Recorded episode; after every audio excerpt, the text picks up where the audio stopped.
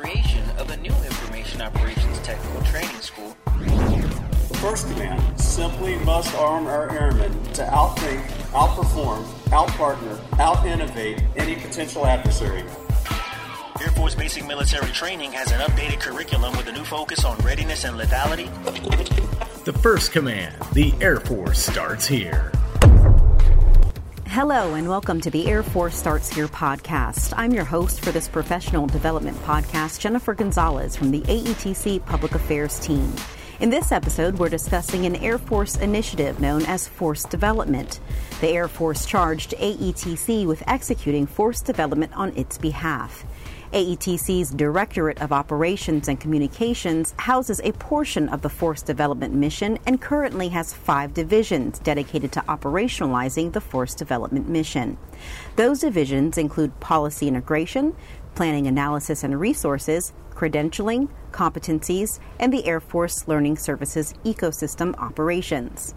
These divisions work to ensure the airmen we are developing today are prepared for the Air Force we need tomorrow, like the work being done by the Competencies Division. This division developed the Airmen's Foundational Competencies, which are a combination of knowledge, skills, and abilities that manifest in an observable and measurable patterns of behavior, which the Air Force has identified as key in preparing airmen. The airmen's foundational competencies are categorized into four major groups developing self, developing others, developing ideas, and developing organizations. Today, we are exploring the first foundational competency, which is developing self. Developing self includes the following foundational competencies accountability, perseverance, communication, decision making, information seeking, flexibility, resiliency, initiative, and self control. I got the chance to speak with Major General William Spangenthal, AETC's Deputy Commander, and Colonel Mark Coggins, Competency Division Chief, about the importance of developing self. Take a listen.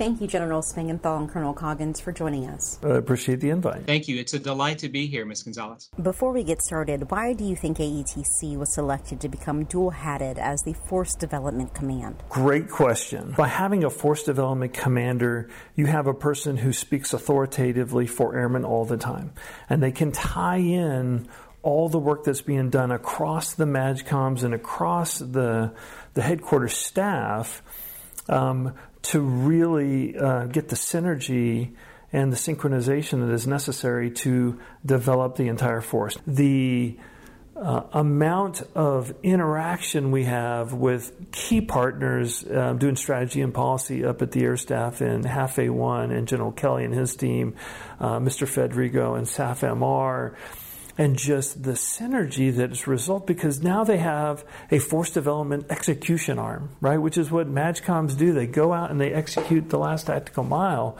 They're developing strategy and policy, and we're going and making it happen because it takes a big enterprise to do these kinds of things. So it is certainly a team effort. AETC has a big role in that effort, and that's primarily in execution. So we work in partnership to advance force development for the entire Air Force.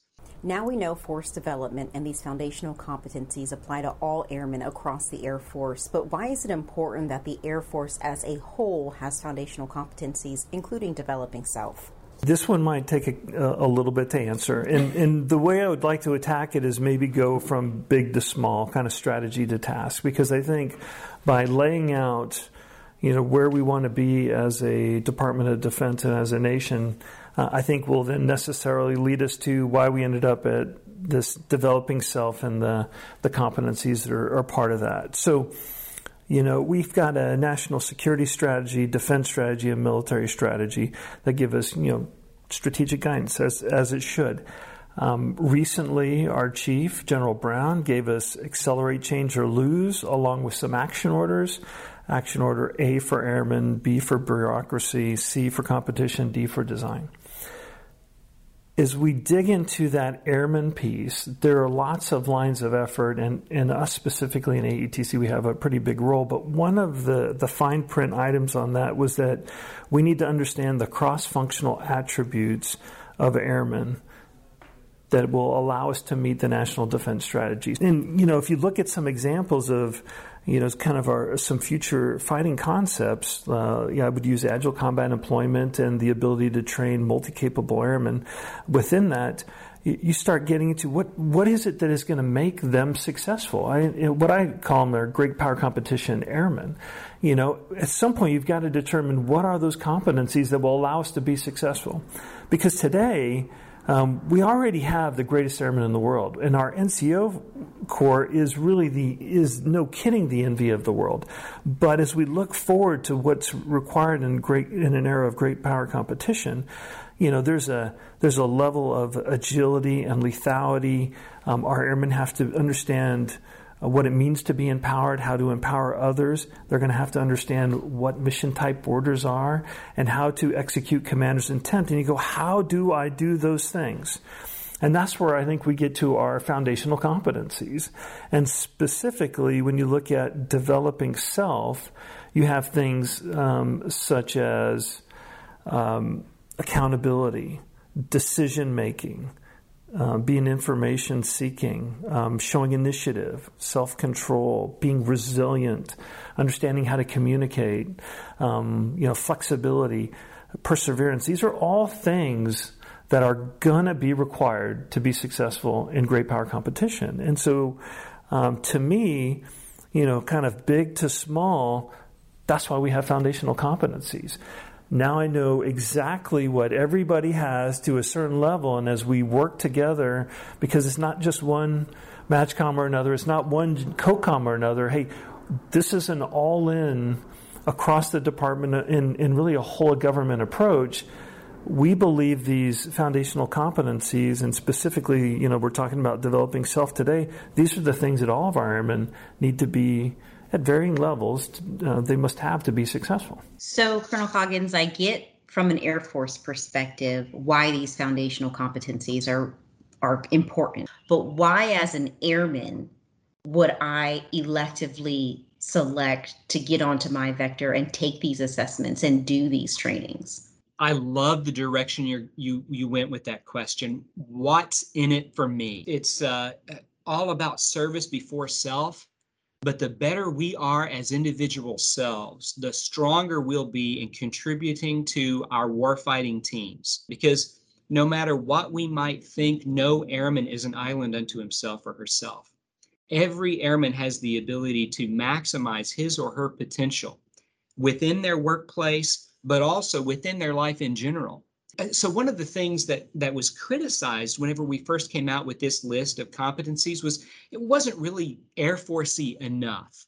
It didn't it, these are the kind of attributes that you'd want if you were hiring into a corporation outside the air force. And we nodded our head strongly and said yes airmen are exactly the kind of people that you want to hire in a corporation. These great airmen are, are what make our service great. The agile minded airmen, the aggressive learning airmen, the creative thinking, innovative airmen who make a difference every day. Uh, there is great benefit in improving the human beings that we are and that are in our care. And that, that greatness manifests on the job. General Spangenthal, looking at your own career, what are some of the developing self competencies you displayed or didn't? In my career, um, I mean, I've just grown an incredible amount. I mean, I look back at, you know, kind of where I started as a second lieutenant in Grand Forks, North Dakota. You know, I learned a lot of lessons. The I would say the hard way. Um, communication, right? I I was happy being a one way communicator, right? I wasn't a great listener.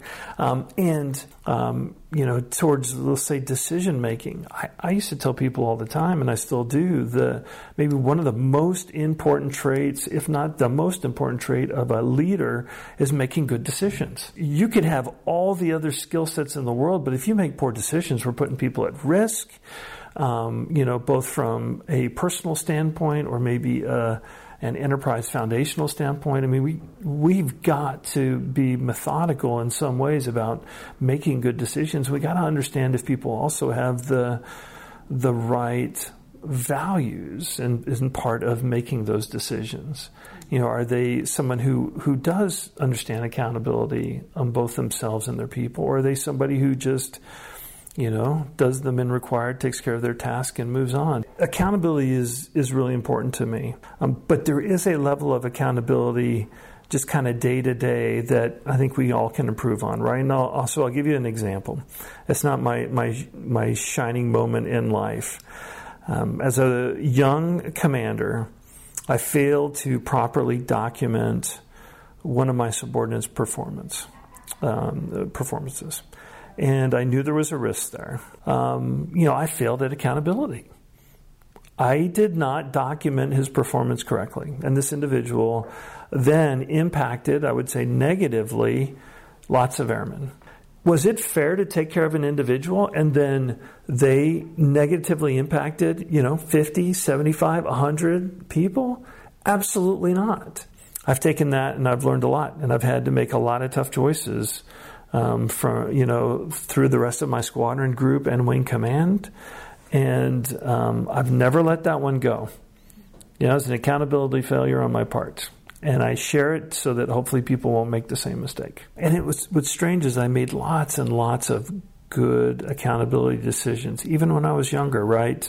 You know, I, I, I think, you know, for the most part, you know, we, we, we get it right most of the time. But it's the it's those instances where we don't that sometimes are the most visible, right? And could be the most impactful. Now that the foundational competencies are live on MyVector, what has been the response you've received from the Air Force, Colonel Coggins? Well, first, I'll say I'm so excited that they're live in MyVector.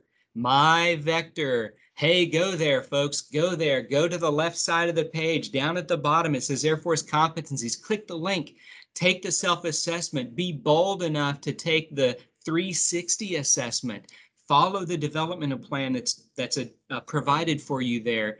This is fantastic stuff. And I know it's fantastic not just because we built it, we built it to be fantastic, but we've had up up to or we're right at 20,000 airmen who have interacted with the foundational competencies in MyVector and hundreds well i guess at this point we're now into the thousands have started development within their personalized developmental plan that they can get through MyVector.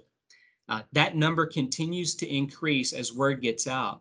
And truly, the, the MyVector tool has been a real blessing to us. Being able to expose this great content to so many airmen so quickly within a program of record for the Air Force that's been fantastic for us. And, and, based on the numbers of people interacting with the, the information we placed there, it appears to have been a, a benefit to the airmen as well. Any final thoughts on the airmen's foundational competencies or developing self, General Spangenthal? So to me, this is I mean, they're all important. Developing self, others, ideas, and the organization. But this is one where um, you know, your individual drive can go a long ways, right? There's, um, you know, you can you can dig into a bunch of these, but you're also going to need some help. Um, I, I, think it's I think it's really pretty smart how um, Colonel Coggins and team kind of bundled these together. They make a lot of sense.